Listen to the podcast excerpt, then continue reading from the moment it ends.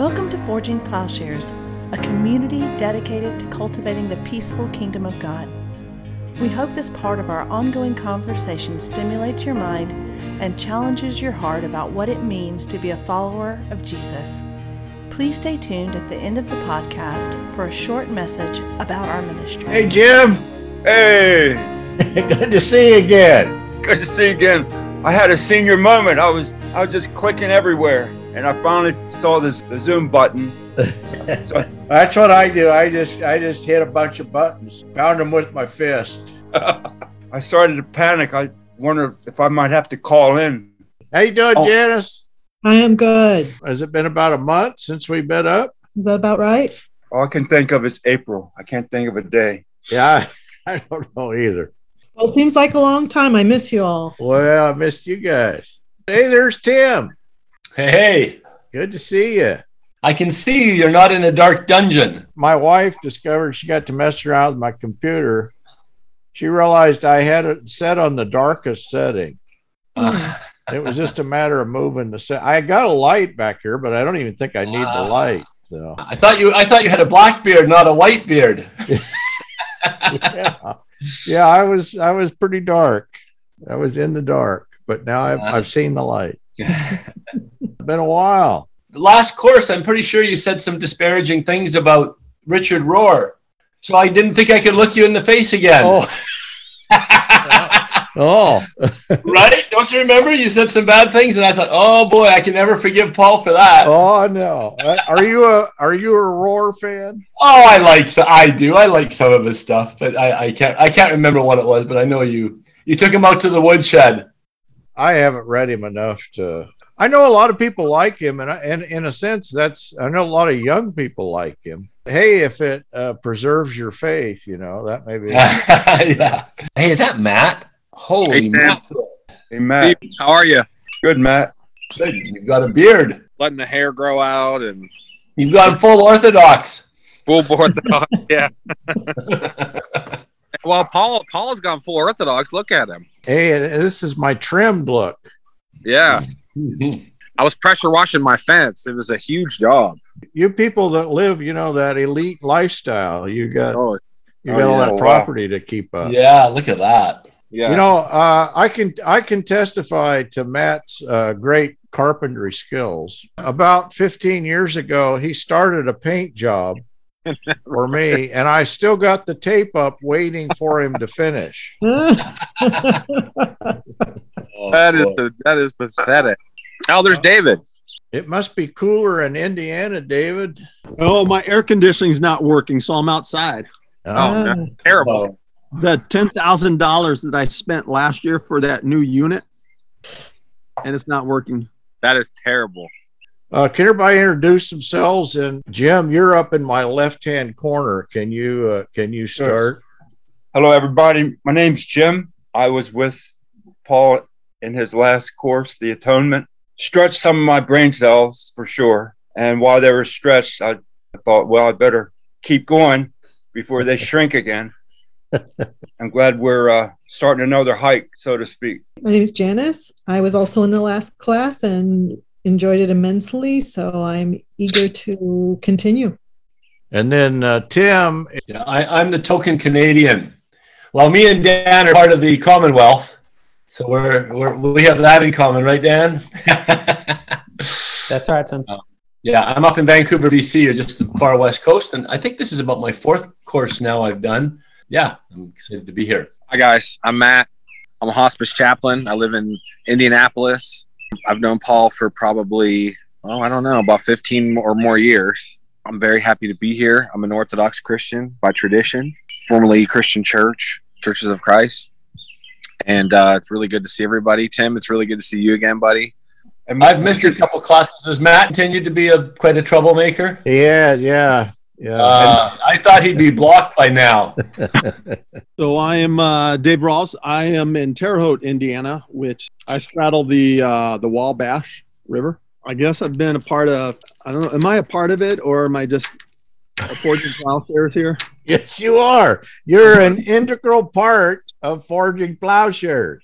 Like a couple months ago, I got my second certificate I'm I don't know if I'm intermediate level or what I'm at, but you finish the intermediate level and you're well on the way to the graduate level. Yeah, my wife asked me today when she saw, like, you got a class tonight? And I'm all, yeah, well, she wants to know what group it is. And I tell her, and she wants to know, what do you get when you're done? And I said, I think hopefully another appreciation. Dave, your life will be completely different when you get that certificate. You're going to be amazed at the respect that you get, and the people will just treat you completely differently. Let me just say they already are. I had a review not too long ago, and they said, hey, could you dumb it down for us just a little bit? It's my fault. Sorry. Yeah. Matt, the other Matt. Wishing he was the Matt with the cigar, but yeah. I'm in my dining room, and that just get me in trouble, I think. This is my first class, so I'm looking forward to it. I'm from Harrisonburg, Virginia, which is in the Shenandoah Valley, if you're familiar with Virginia, the western part of the state. Okay, and Matt, you're a lawyer by trade. That I am, yes. Okay, we need some decisive input then. Hey, y'all, I am Brian Sarter. This is my second class. I was here. I phrased it this way to Paul. He presented me with an interesting problem. I noticed that you shrunk the font size down on the reading, so it looks smaller. Yeah, there's a lot less pages. Got a magnifying glass. But yes, it is fewer pages. Thank you. And I'm in Chapel Hill, North Carolina. Mm. Real glad to be joining y'all again.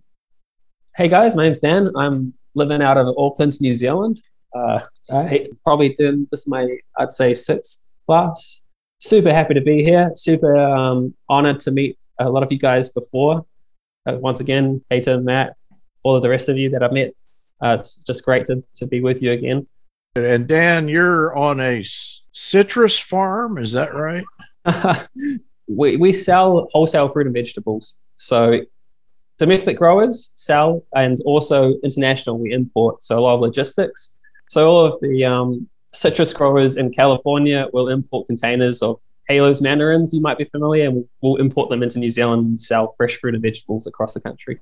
Okay. That's what we do. So you're not actually running out and picking during the...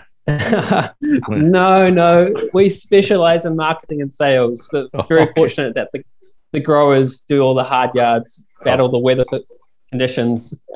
We just try to represent them as best as we can. They're playing the Yankees, so I'll be just checking in and out with the Okay. Yeah, don't let us interrupt any of the games, you know. I made a proposal in the introductory reading. I think in the past I have not been consistent with this understanding. It was not an understanding that was presented to me. I don't know if those of you who have been through seminary or through a biblical education, this may sound strange to you. Those that have not, you may be wondering what in the world we're talking about. But that is that very often when we think of the Logos and Logos theology, that for several hundred years, what people have meant by that, especially in the Western Church, is a reference to the pre-incarnate Christ. And that's almost just assumed that in some way the Logos is kind of an archetype. It has been compared to a Platonic understanding. And I have always thought that this is exactly, the Plato part of this, I've thought is exactly wrong. And that is, if I had to set John in a context, I think that it is primarily a Jewish context. So when he's referring to the Logos in the beginning of the book, are you all familiar with where else that would appear? And there would be a couple of places. I mean, do you mean like in Greek philosophy? Yeah, the obvious one is in a Greek philosophical context. And so there is a kind of tradition surrounding John, maybe because of this, the Logos, the prologue, that John has been in recent scholarship. If you were going to talk about the book of John from Bultmann and on and even, and it's just kind of blossomed, that people have begun to talk about John as if, oh, this is the gospel that is the favorite of the Gnostics. This is exactly wrong. This is simply not the case. Charles Hill has written a definitive book that is kind of debunking the recent scholarship on the book of John, linking the Logos or the prologue, or linking the whole book, you know, that the Gnostics would, maybe proto-Gnostic is the correct term, not a full-blown Gnosticism, that they would be the ones that first embraced the book. And they've said things like, you know, that the Gospel of John was not accepted by the greater church. And first of all, just on its face, just looking at the book, I think the very point of the book is over and against this kind of Greek Gnostic understanding. I think he is purposely using the term Logos, but there would be one other place that we would encounter the term Logos. So it's a Greek philosophical term, but we're also going to encounter its equivalent in the Old Testament. Which is just the Greek translation of the Old Testament and concept of the word in Hebrew scripture? It is there, and it's there in it's in the Aramaic, the Targums. That they're going to, you know, if you know what the Tetragrammaton is, that is the four letters YHWH, that in the Targums, there, you know, the traditional thing is that you did not pronounce the Tetragrammaton. That's why we're not saying it. This would be the thing the Jehovah's Witness would say, oh, that's Jehovah. But actually, we really have no idea how to say it, or that's Yahweh. And so when the Hebrews would come to the Tetragrammaton, they would just read Adonai. But in the Jewish Targums, they're actually going to put the equivalent, the Aramaic equivalent of Logos. This may also be what's happening in John. That is, that John of the four Gospels is the most clear affirmation of the deity of Christ. When God introduces himself to Moses or who do I tell Pharaoh that sent me, and it's the I am passages. That's it. I am that I am. Yeah. And so we think that that's actually expressed in the YHWH. And so in John, we're going to encounter, in other words, in the prologue, we have the Logos, which in the Aramaic scriptures or in the Targums is the equivalent term. But then throughout John, we're going to encounter these I am statements. I am the bread of life. I am the water of life. I am before Abraham. You know, in other words, it's a clear claim to deity. The I am statements are just, you know, some of them we don't know if it's a claim to deity or if it's just, hey, it's me. But I'm guessing that whenever we encounter the I am, we should consider that John is giving us this information. He gives it to us. You know, one of the other places is when Jesus is walking on the Sea of Galilee and the disciples are afraid, and he says, "Fear not, I am." It's not clear that it is the claim, a messianic claim or a claim for divinity, but combined then with the strong picture of the deity of Christ in John, the I am, and the Logos. I think the Logos prologue is just a way of kind of summing that up. Mm. My understanding of the Logos is in accord with Charles Hill. You know, he's kind of debunked really 100 years of scholarship on the book of John, which actually goes back to F.C. Baur. I don't know if those of you guys who've done higher critical stuff. F.C. Baur, it was writing in German, but actually the stuff that he had done on John kind of leaked out earlier. Baur had this whole theory, you know, that kind of became standard in New Testament scholarship, linking John with the Gnostics. I don't know why people would assign John a kind of Gnostic role. First of all, the thing that Hill is doing is debunking and saying, actually, the Gnostics didn't like John, that it will be in the 2nd century that Valentinus will pick up John. But if Valentinus is going to he's going to do the same thing to all of the Gospels. He's going to, and John is just one of them. And it's not because that John lends itself to Gnostic thought. And so what Hill is doing is showing just the opposite. That first of all, John is very much accepted by the early church. There's really very little question of that. Well, let me read this statement. This is actually from John Behr describing Hill. Hill's own exhaustive and meticulous study, the Johannine corpus in the early church, has surely administered the final flogging of the twin horses that by any academic standard should have been dead at the starting post. That is the twin theories of Orthodox Johannophobia. So Johannophobia, you know, they're saying, oh, well, the people who were Orthodox, they didn't like John and they were rejecting John.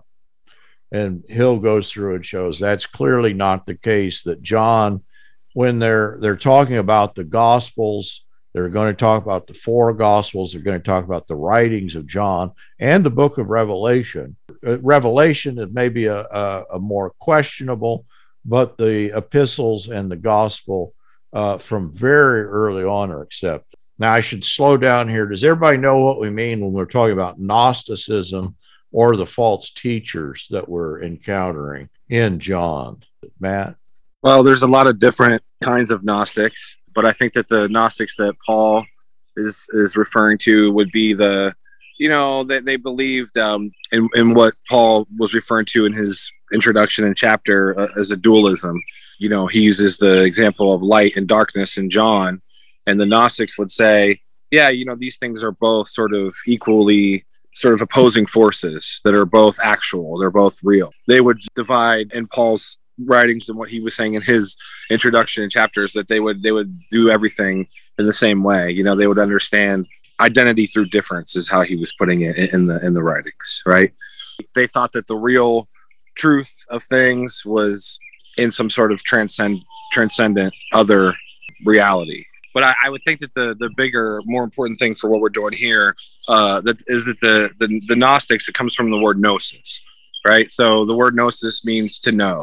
And for the Gnostics, they thought that the way that you knew God was through knowing truth in the abstract, or maybe what you would call like first principles, or what you would call, you know, a sort of intellectual secret. And that was a big thing, is that like not everybody could be Gnostics because you had to know this sort of stuff that other people either didn't know or didn't have access to, right? I think that Paul Axton's rendering of all this is that, yeah, but the way that John is going to explain what Christian Gnosis is that we know a person.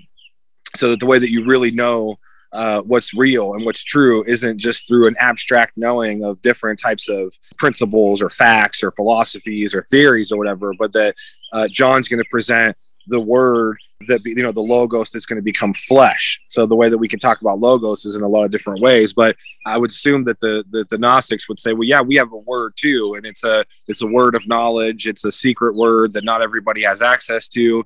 Whereas John is going to say that, well, we saw him. We touched him, we heard him, so they're going to talk about the way that we know God isn't in the abstract. It's not just through knowing philosophical propositions, but it's through knowing the incarnate Christ for St. John. Is that that was a better answer? I feel. Oh, like. Yeah.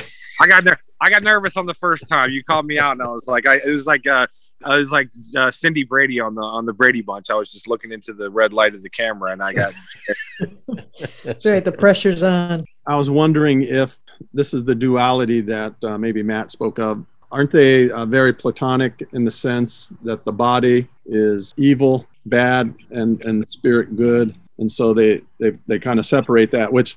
I always kind of read that John chapter 1, he really speaks into, we touched him, we saw him, we hung out with him, played games with him, all that. And a quick observation is I feel like Gnosticism has influenced more of the modern church today than good Christian teaching. Yeah, unfortunately, I think the tendency is toward a kind of Gnostic dualism, and it may express it, it's kind of there in our atonement theory. It's there in a lot of ways. It's certainly there in the sense in which Calvinism has influenced, and it's influenced all of us, not just even of those of us who may not identify as Calvinist. That's probably the atonement theory. that we have. No, I think that, just let me come to the defense of the Gnostics just very quickly. And that is that I think also that the Gnostics, you know, they yearn for a better world. That they saw this world as created by, you know, what they call like a demiurge, which is like basically an evil creator, because material for them, because spirit was good, matter is, you know, evil. And they looked around, they saw the fallen world that we lived in and thought, well, you know, there must be something better than this. And so they yearned for the transcendent, the world beyond, you know, this world of sort of fallen time and things like that. But I think that what St. John is saying is, yeah, but Christ has come into this world to redeem, you know, to redeem Chronos, you know, this world's time. Instead of sort of us going somewhere else, it was like Christ came here to redeem this world and to bring a world and a knowledge to us, a kingdom. Yeah. And that's their, depending on how we read the prologue, I think that's, in other words, the Word was with God, the Word was God. Obviously, it's a reference to Genesis, the creation story, but here the Word became flesh. In other words, if you were going to do something anti-Platonic, it would be that phrase, and the Word became flesh. Because in a Platonic understanding, you can't have the Word was God and the Word became flesh. That undoes a Platonic world. This is one of those concepts that sort of like scraping paint, just have to keep going over and over, and it's seeping in. One of your paragraphs in your introduction, there's no part of Christian enterprise that is not affected by how we conceive the Logos, as it is the abstraction of the Logos conceived as a pre-existent Christ and reduced to something like a first principle, which accounts for or accords with the mystification of sin, the turned apologetics, the focus on an abstract atonement theory, the privilege of law, the turn to nominalism, and the basic tenor of Western theology. You know, that's a huge statement, yeah. That's a huge chunk of coin. All that stuff that Jim was just describing, it sounded like it was all salvation by knowing something, right? But if you understand the right things, if you know the right, so you can plug this into a lot of our theology today, right? It's like, as long as you know the right stuff to believe, as long as you have that knowledge, it's salvific, right? But what John is going to say is that, you know, in the claim that he's going to make in his gospel, Jesus says, well, the one who loves me keeps my commandments, you know? So there's a whole different way of, in other words, it's an embodied sort of knowing. It's love. It's works of love. It's work, you know, it's mercy. This, I think what Paul is playing with here is two whole ideas of how we know, truly know, right? Do we know by being able to assent to the right sorts of doctrines and the right sorts of, like, yeah, that stuff is really important. But I think that what Paul was trying to bring out, or what he will try to bring out, is that Christian theology says that, well, God, you know, came to earth and was righteous. You know, he lived a life worthy of God through, you know, acts of love and things like this. And so how do we truly know God? It's through a person, and it's through an imitation of a person. And it's not just the, you know, assenting to certain truths that maybe other people don't know. You know, it's not that Christians are just saying, hey, we know some stuff that nobody else knows, and if you know the same stuff that we know, then you can be saved too. Right? That I think that what John is saying is that God has been incarnate, and become incarnate, and that we have to actually follow Him, and that's how we understand and become something. Well, for John, he says that, you know, gods, right? That you shall become as gods. Yeah. That's the message on Paul. Paul told me that my salvation was dependent on taking this course. Yes. Yeah, that's right. You won't know otherwise. Right? I mean, you have to know that Jesus is the Christ and things like this. You have to know that salvation is through the church. So it's not to say that, you know, that knowledge isn't important or something like that. But I think that the whole thing that Paul is doing there in this introduction and first chapter is to talk about the incarnation, and that God became a body, that God became, right? That, or I don't know if that's the right way to say it, but that God, you know, was incarnate in Jesus of Nazareth, and He walked among us, and He tells us to walk as He walked and things like this. And that's how we, when we walk this thing out, we actually truly understand it. Yeah. That we encounter God in Christ. That's the simple thing, but we have to keep wrapping our head around that to say all that that means. Could you put us in the skin, so to speak, of the average listener to to this gospel about when it was written. Can you give any kind of a reflection what their mindset was when they read this gospel? Was their mindset like a filter that wasn't taking it in, or was their understanding of Logos able to absorb it, really easily? I'm just trying to... yeah, that's a great question. Great question. So for the Greeks, this is repulsive, because for the Greeks, the truth emanates, they can say this religiously, that the demiurges, and John is clearly refuting that. But I think it's also going to be repulsive to the Jews, because, of course, what he's saying is Jesus is the Tetragrammaton. Jesus is Yahweh. Jesus is the great I am. And by the way, there's parallel theology between John and Hebrews, and that is that in times past, God has spoken to us in many and various ways, but then in these last days, he's spoken to us through his son. John is continually echoing Old Testament scriptures, but the idea is, but now here's the reality. Paul will say about Moses, which, remember that when they're saying these things, sometimes it doesn't quite accord with our reading, that no one has ever seen God. Did the Jews actually, what did they believe about what Moses saw? Well, they saw the trailings of God. They saw his glory passing. But in John, Jesus is going to say to Thomas, if you've seen me, you have seen the Father. John is this hard proclamation that is really speaking both against Greek thought and Jewish thought, maybe in a different fashion. I think it is more Jewish. It is that there is a kind of Jewish appeal here, but I think it's also knocking down. And of course, this is part of my understanding of what I think always happens with false teaching or a failed understanding is that, and this is not just me, this is the great insight in postmodern philosophical thought. What you get in somebody like Hegel is that it's always a dialectic. Hegel is supposedly summing up the history of human thought, and it's always this identity through difference. That's Derrida. That's, everybody's just saying the same thing. But I think that's Greek thought, in a sense, is Jewish thought. But of course, that's there in Genesis, that the tree of the knowledge of good and evil. It's a dialectic, and the dialectic displaces knowing God. That is, you can know through the dialectic, through the opposed pairs, or you can know God. That is an understanding that it's going to challenge philosophically. The way in which this is challenging us, the way that we tend to think in a very Western linear fashion, this happened and then this happened and then this happened.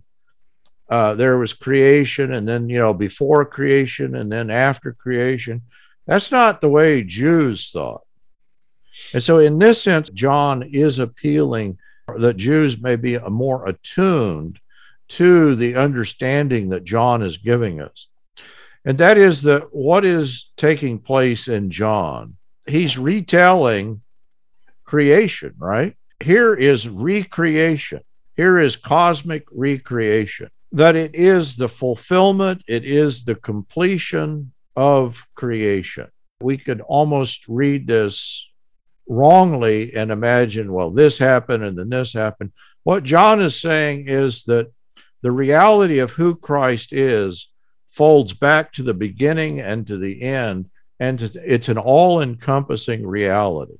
So when we talk about meeting God in Christ, not in the pre-incarnate Christ, but in the Christ that we meet in the Gospels, Jesus Christ. This is, by the way, Tim, my problem with Richard Rohr.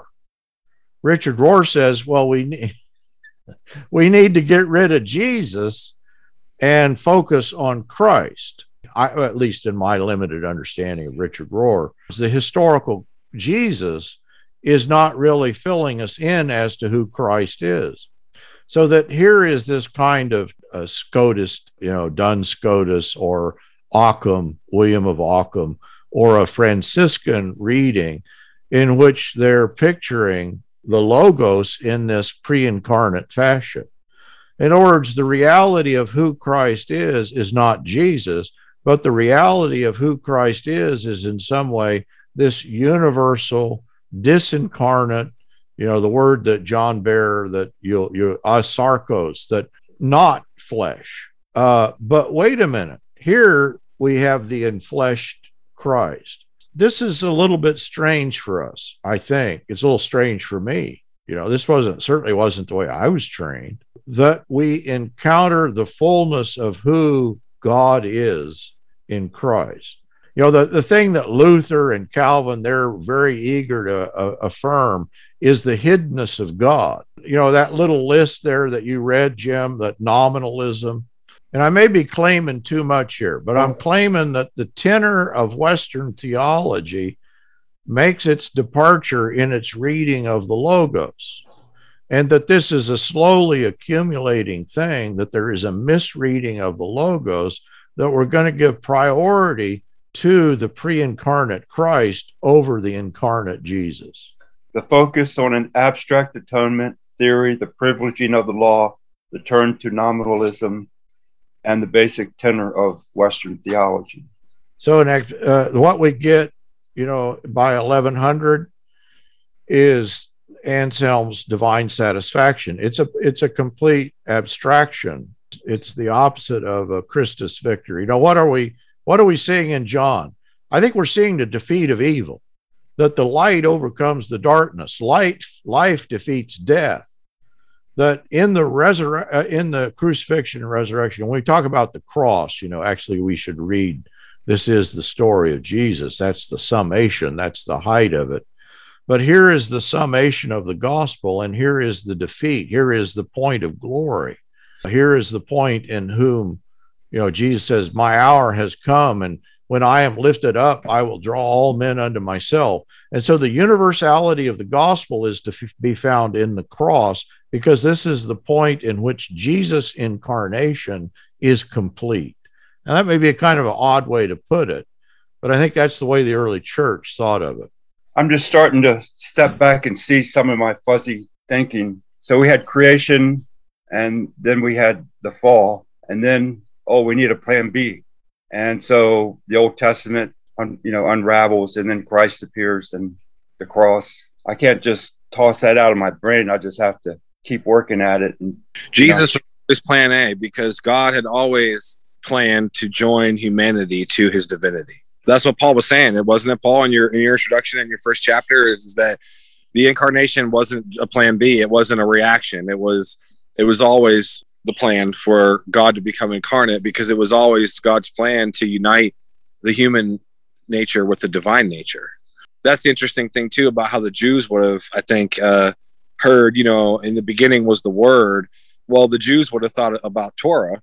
The Torah is the Word. There's the 10 words of the Decalogue and things like that. And so for the Word to become flesh, right? That's like basically saying, oh, wait, what do you mean? Like the Old Testament became flesh? The Torah became a person? Yeah. That's it. I mean, people like Origen of Alexandria, that's how they talk about the Old Testament, is that Christ, he says, is incarnate in the scriptures. So that Christ, God is incarnate in Christ, historically, that God is incarnate in Christ in the scriptures. So in other words, like you can find Christ in the scriptures. He's incarnate. He's there. He's in the sacrament of Holy Communion. He's in our neighbor. I don't think that we're as used to understanding things like that. But I think that what Paul was saying about the cross sort of being the middle of history, Christ, in other words, is filling the Old Testament where he's veiled.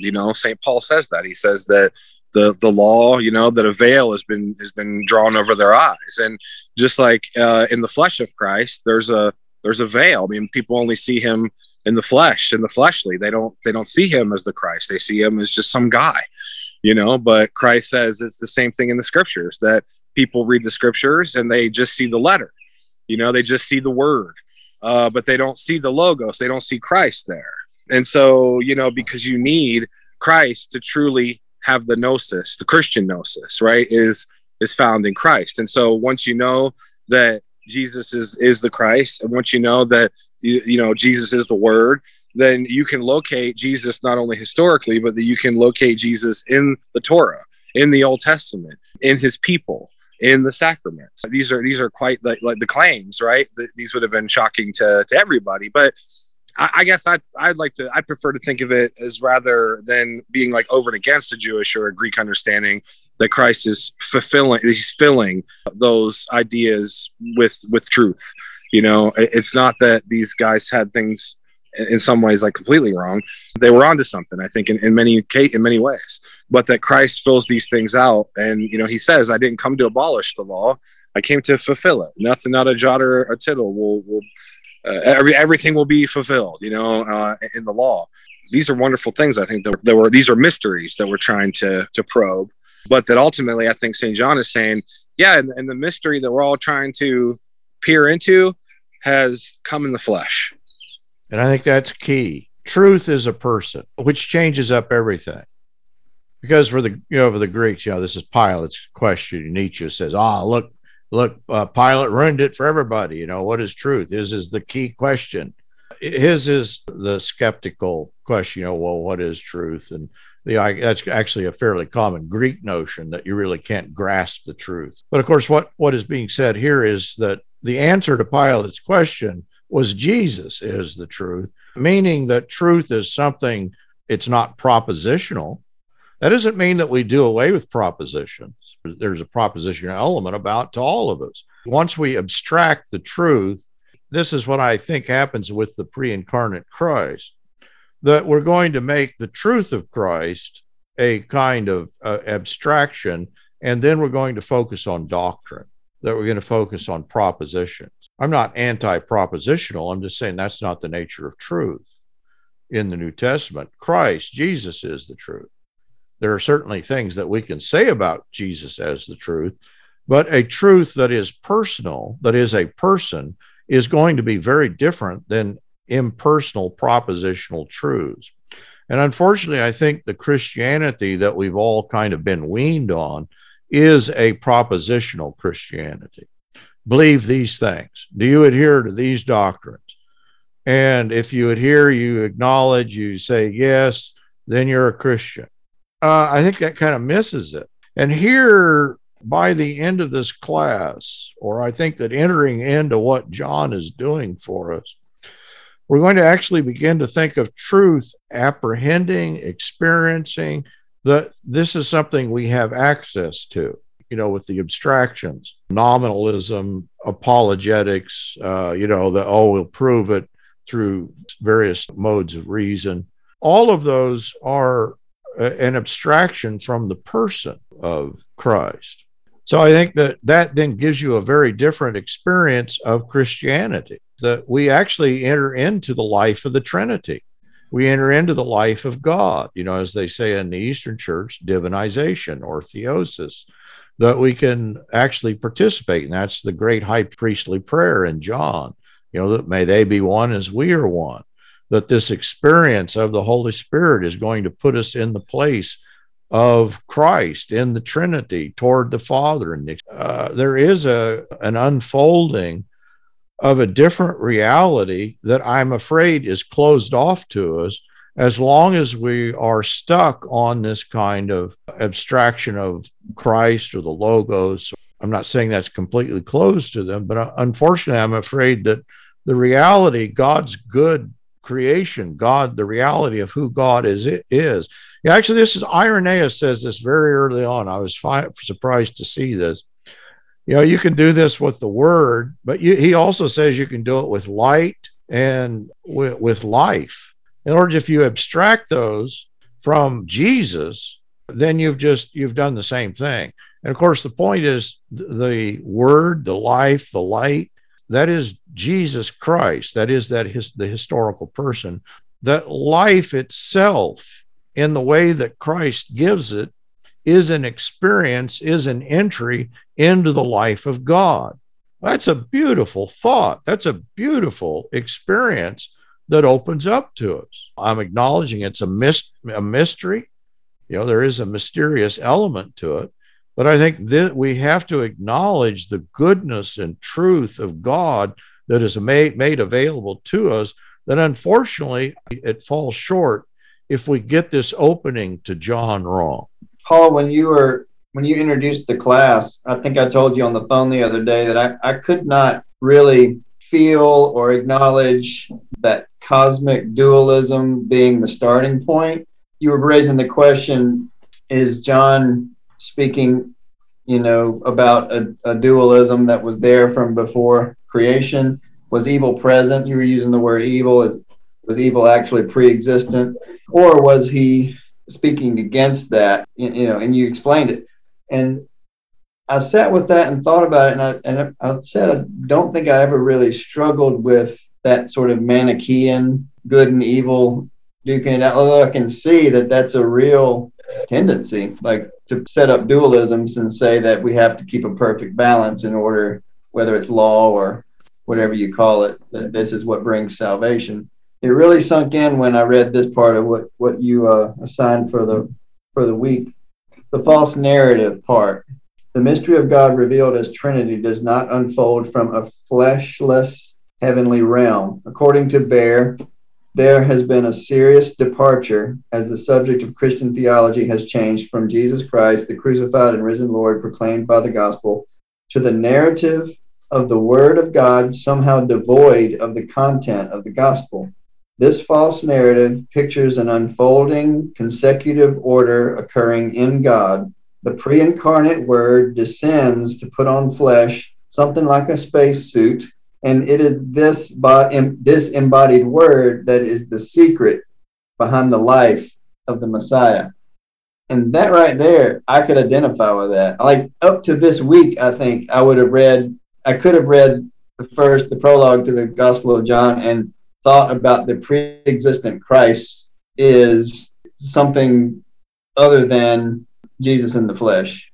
Yeah. You know, that you even have this picture of Jesus sitting next to the Father in the clouds up there and being sent at the right time, you know, but that kind of clouds the reality of what John is pointing to as the Logos made flesh.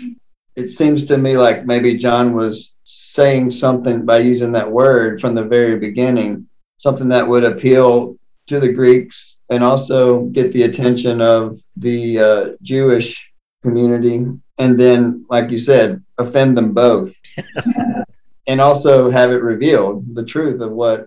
I can't help but think of a couple comedians. They use the same language everyone understands, and they both offend people but open their minds at the same time. Baer makes the point that it is the point at which Christian theology begins. And I think it's there, Jim, and what you're saying, because here is the foundation of, you know, it is a theological understanding, not because John was not an eyewitness, but precisely because he was an eyewitness.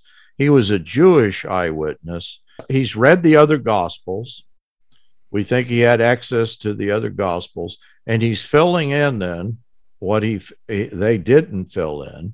It is an offense. It is, you know, as Paul will say, a stumbling block, because it goes against the grain of human thought.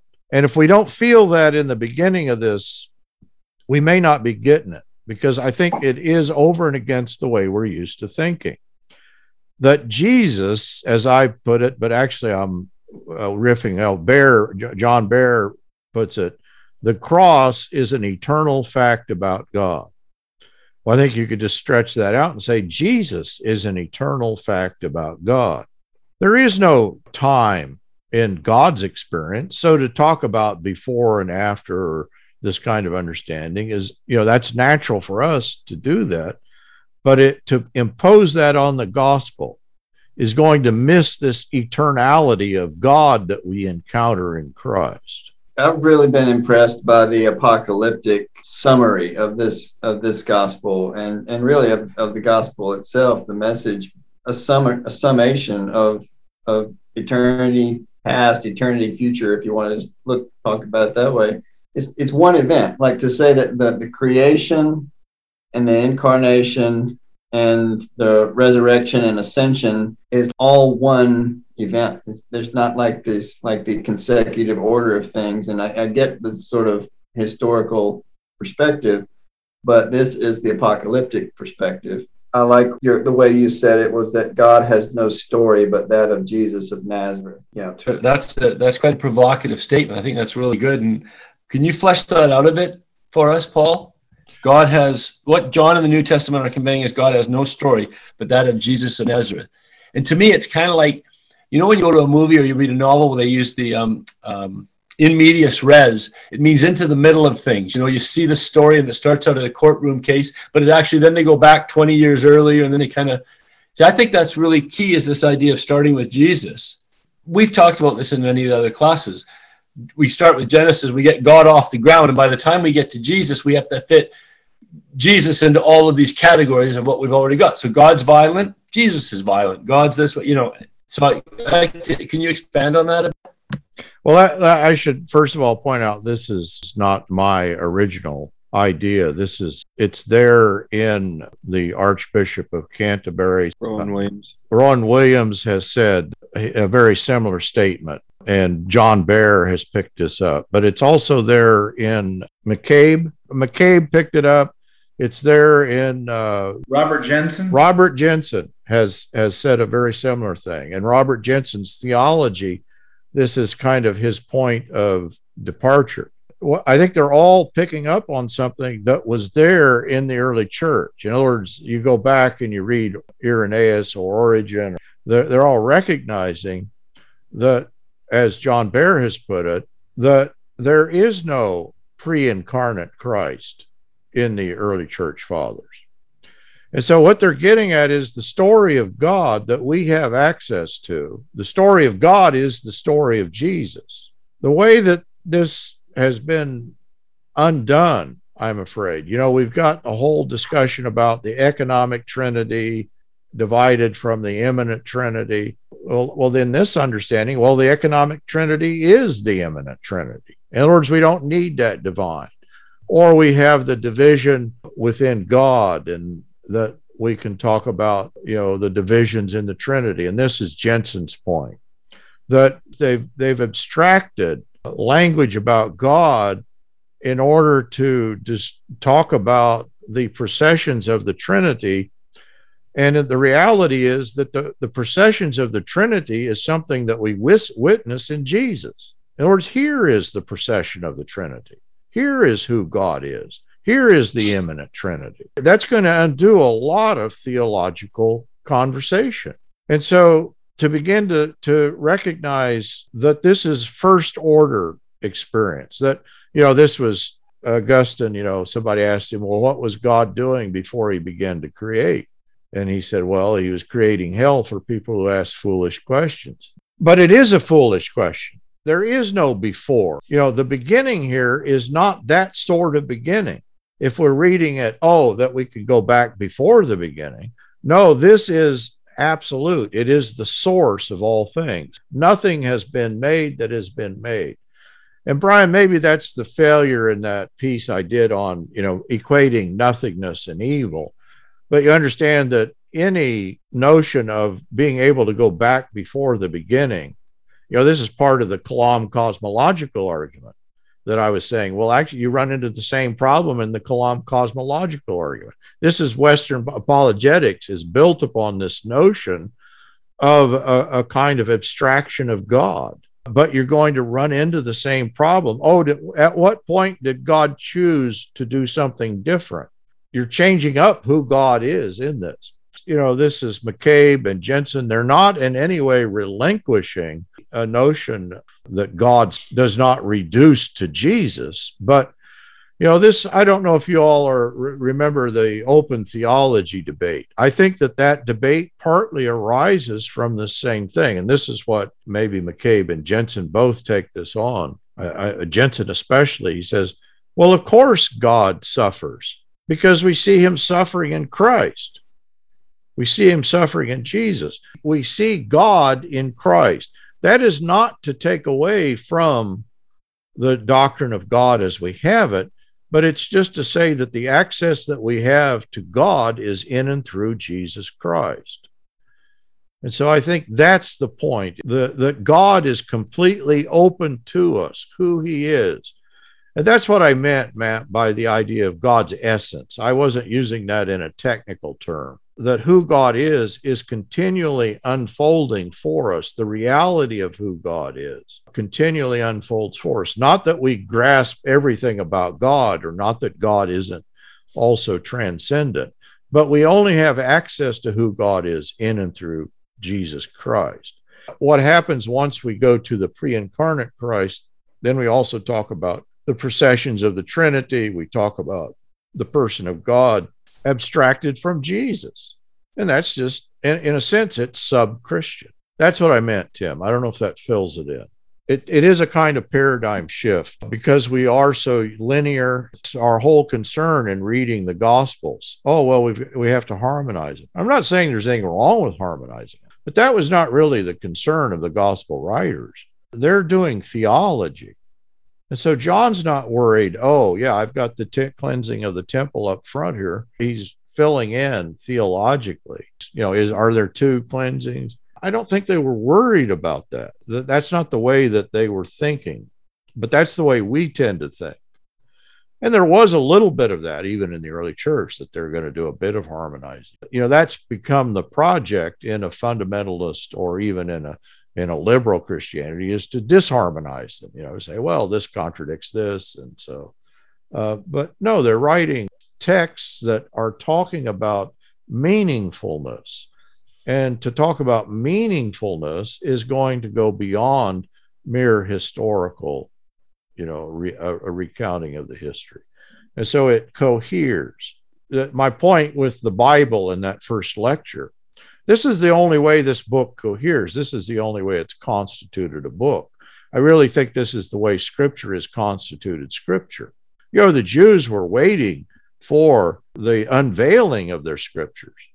You know, this is Paul's point. It's veiled to them. And it really was. I think that they didn't necessarily, and that wasn't necessarily offensive to them, because they were waiting for the Messiah. And so there is this unveiling. And that's the apocalyptic aspect to it, that it unveils everything all at once. And now we can go back and read creation through John, and read John through creation. That this was always God's purpose in creation. Forging Plowshares is a community dedicated to cultivating the peaceful kingdom by providing in-depth, transformative biblical and theological education and discipleship. If you have found this podcast valuable, please remember to share on social media. If you have questions about what you've heard, or if you'd like to learn more about how you can get involved with Forging Plowshares or even support this ministry financially, please visit our website, forgingplowshares.org.